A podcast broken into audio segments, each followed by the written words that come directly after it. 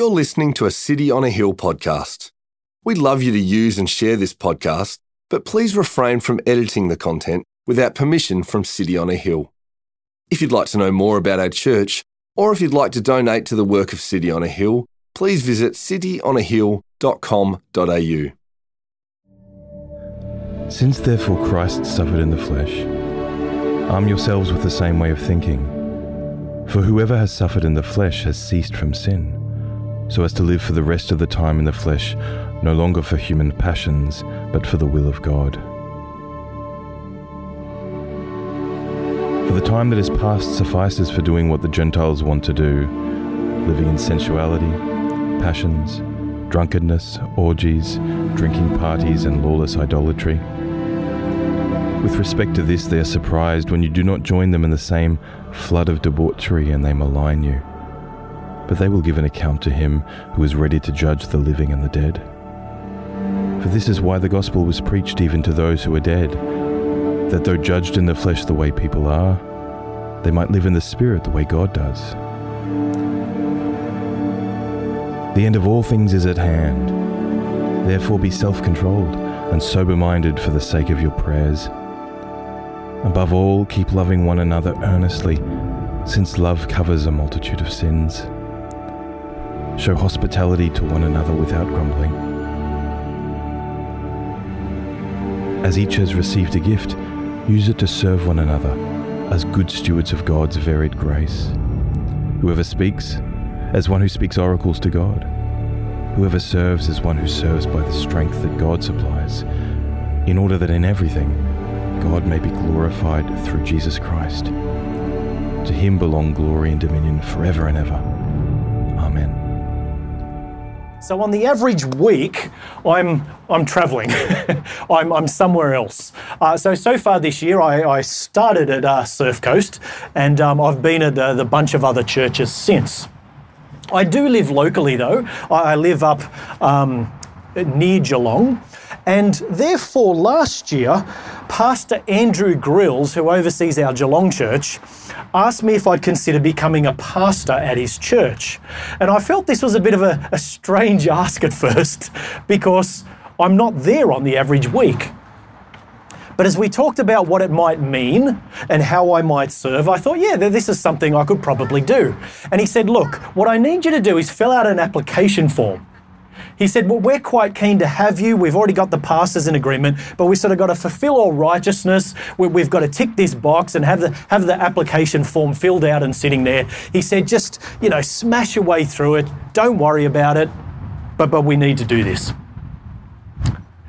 Well, what he failed to mention is just how long and detailed the application form is. And as I started working through it, I thought this is not something that you can just sort of you know, knock off without thinking. And there was one particular question that I really wasn't sure how to answer. It was this What do you think is the biggest problem facing the Christian church today? What do you think is the biggest problem facing the Christian church today?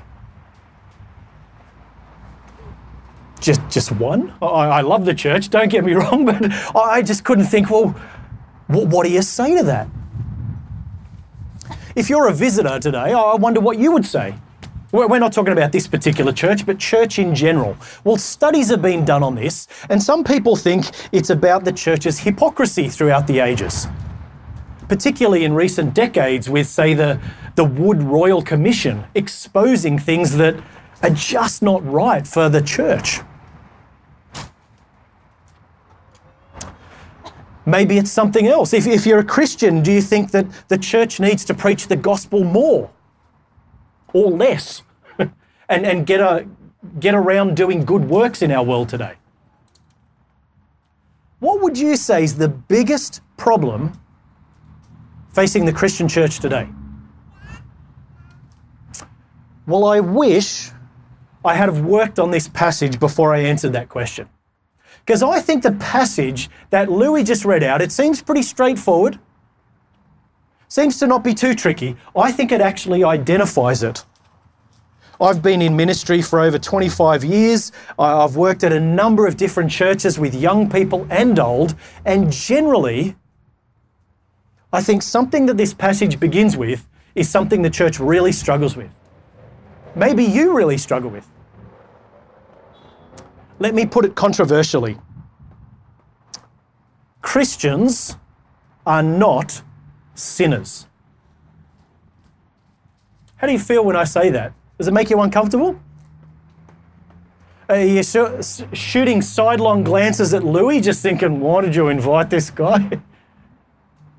Christians are not sinners. That's something I think, in my experience at least, we believe. We think we are sinners. but as we work through this passage, we're going to see, firstly, why Peter would say this is not the case. Christians are not sinners. And then he's going to tell us what difference it will make if we think in this way, if we actually believe it. So, as we begin, we're going to spend a fair bit of time there in verse 1, where this idea is raised, and then a lot more quickly in the sort of rest of the passage. So let me start with halfway through verse 1. He says, he wants us to have the same way of thinking. That literally says, I want you to have, I want you to be one minded. Be of like mind. Agree on this. What does he want us to agree on? What does he want us to, to think about in the same way? That whoever has suffered in the flesh has ceased from sin. Let's put it in a bit of a weird way, so, so let's spend some time thinking about that. He's talking, as, as Louis already mentioned, to Christians who were suffering for their faith. So he's saying to these Christians if you have suffered in the flesh, if you've suffered in your body for being a Christian, consider yourselves as having ceased from sin. You, you can stop sinning. You can say no to sin.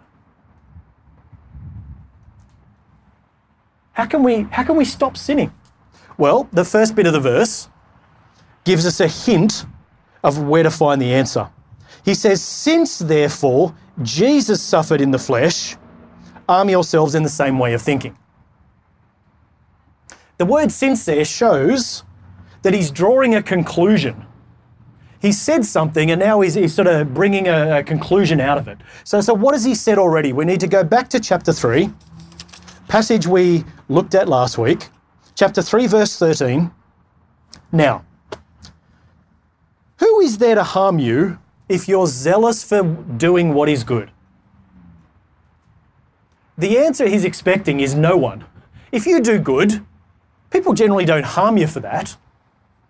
That's generally the truth. But specifically, of course, you might be harmed. And so he says in verse 14, but even if you should suffer for doing what's right, for righteousness' sake, you will be blessed by God. Generally, if you do good, people are not going to treat you badly for it, but it can happen, and it was happening to these guys. And so he says, consider that God will bless you for that. And he talks about, therefore, how these people, despite suffering, should not give up on doing good. They should keep doing what's right. And the reason he gives is in verse 18 For Christ also suffered once for sins, the righteous for the unrighteous, so that he might bring us to God. That's the core of what we believe as Christians. We believe that Jesus lived the perfect life. He always did what was right. He always did what was good in God's sight. But he suffered for it. He was rejected by his own people. He was persecuted. He was mocked and slandered. And ultimately, of course, he was killed for doing what's right. And Peter is saying here what we believe as Christians is that Jesus suffered, therefore, not for his own sin, because he had none, but he was able to pay for our sins. He died for us. He was the righteous one. We are the unrighteous. He took our sins upon himself and died for them. And as Peter reflects on this in 4 verse 1, he's saying, Jesus really died for sin. Your sin then is really gone. it's really paid for. He has really cleansed you of all unrighteousness. And so he says in 4 verse 1 consider yourselves as done with sin. Your sin has been taken away. The power of sin over you has been broken. Do you believe that? In the Bible, there are often different categories for people. In the book of Proverbs, it talks about the foolish and the simple and the wise. We're probably not heaps comfortable to see ourselves in either category. in the Psalms, it talks about the wicked, well, we don't identify with those, and the righteous. And we sort of know that we fall into that category, but we're probably uncomfortable with that too. Here in Peter's letter, in chapter 1, he has said, You have been chosen by God to be in his family. You are the children of our Holy Father. We believe that. But that means we're not sinners anymore. We're not in that category. A sinner is someone who is defined by sin. Sinners sin. that characterizes them, that describes what they do. That is not us if we've had our sin taken away by our Lord Jesus Christ. In chapter 2 of 1 Peter, he said, We are God's holy people. That's a separate category. You've got sinners and you've got saints. And we're over in this category if Jesus has really taken our sins away and cleansed us from all unrighteousness. Do you believe it? Or does it still make you a bit uncomfortable? in my experience, in the churches I've worked for, people see themselves as sinners. Sin is something we just do. But Jesus has broken its power over us. So, what would happen then if, in Peter's words, we had this way of thinking? What might happen if the church was one minded and in agreement that we are done with sin? Well, that's what he explains next. Verse 2. He wants us to have the same way of thinking, for if you've suffered in the flesh, you can cease from sinning, so you can live for the rest of the time in the flesh, in your body, no longer for human passions, but for the will of God. He's saying stop, stop doing whatever you want and start doing what God wants. If you if the church grasps we are done with sin, then we won't just do what we feel like, do what we will, we'll do what God wills. And he goes on to talk about what it'll look like first if we stop sinning. Verse 3 and following. For the time that is past suffices for doing what the other nations want to do. If you've sinned in the past, leave it in the past. If you've been forgiven by it and cleansed from it, don't keep going back to doing the same things. And he has a few examples which, for the people then, really would have characterized the, the, the nations around them, the, the people of the time. And he talks about how sex, drunkenness, drinking parties, overeating, and idolatry characterized the people of the time. It strikes me that a lot of those things are true of our time, aren't they? Our world is obsessed by sex. Drinking. We had St. Patrick's Day recently. I don't know much about St. Patrick at all, except apparently it's a day to go out and wear green and drink a lot of alcohol. As I look at the, the people around us, they could be described in this same way. And so I think verse 4 is also true. With respect to these things, people are surprised when we don't join them in doing the same things. And they might speak against us or malign or insult us. Has that ever happened to you? at work. When people go out drinking afterwards on, on a Friday, or let's be honest, any other day of the week now. Some of the posters, perhaps, or the pictures are up at work. Maybe some of the things that we're called to celebrate. Maybe it's even just the, our neighbours or, or the people around us. Are they surprised that you don't live your life in the same way? Do they potentially speak against you? Well, Peter says, remember verse 5 they will have to give account to him who is ready to judge the living and the dead. What would happen if we thought in this way? We can stop sinning, we can say no to sin genuinely. If we left it in the past, people would be general, genuinely surprised by how different our lives are. But it'll also affect the way that we live in light of God's judgment. Verse 7 starts off a bit ominously. The end of all things is at hand. Uh, that, that just makes me think of those guys in the sandwich boards, you know, the end is nigh, repent and believe. But there's something in that. Peter said it's not just people who speak against us as God's people who will be judged, but we're going to be judged too. Does that affect our attitude to sin? If so, he says, here's how it should. Verse 2 again live the rest of your time no longer for what you want, but for what God wants. That is the will of God. What is God's will for you and I? It's a question that we're fascinated by, I reckon. We're fascinated by this question.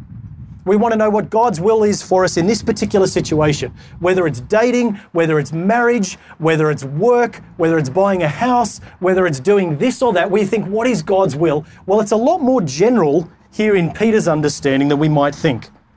He mentions four things. Verse 7 Because the end of all things is at hand, judgment is nigh. Be controlled and clear minded so you can pray. There's God's will. Number one, God wants you to pray.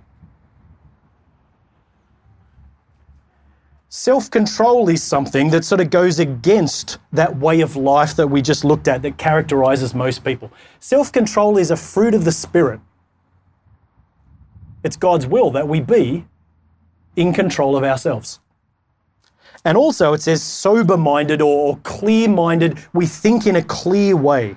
It's back to our mind shift again. And the reason he gives is so we might pray. Why is prayer here? Well, while it's true to say that the power of sin is broken for us, I think we all know the presence of sin is still a reality. In the words of, our of Jesus Christ, in the prayer that he taught us, we know that we can pray, lead us not into temptation, but deliver us from evil. We can say no to sin, but we know that, of course, we don't always. And I think it's in this sense that Peter says God's will is to pray. Because it's easy to say we're not sinners, but gee, it's a hard struggle, isn't it? Not sinning is really tough. I fail at that every day. so pray.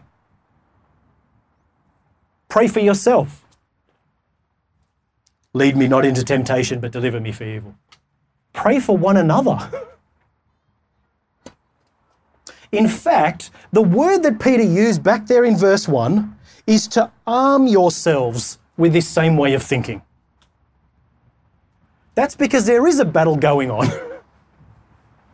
Uh, last time I was here at your church, uh, if, if, you were here, you might remember, we are looking at the opening of uh, 1 Peter, and there it talks about how God shields us from fiery trials.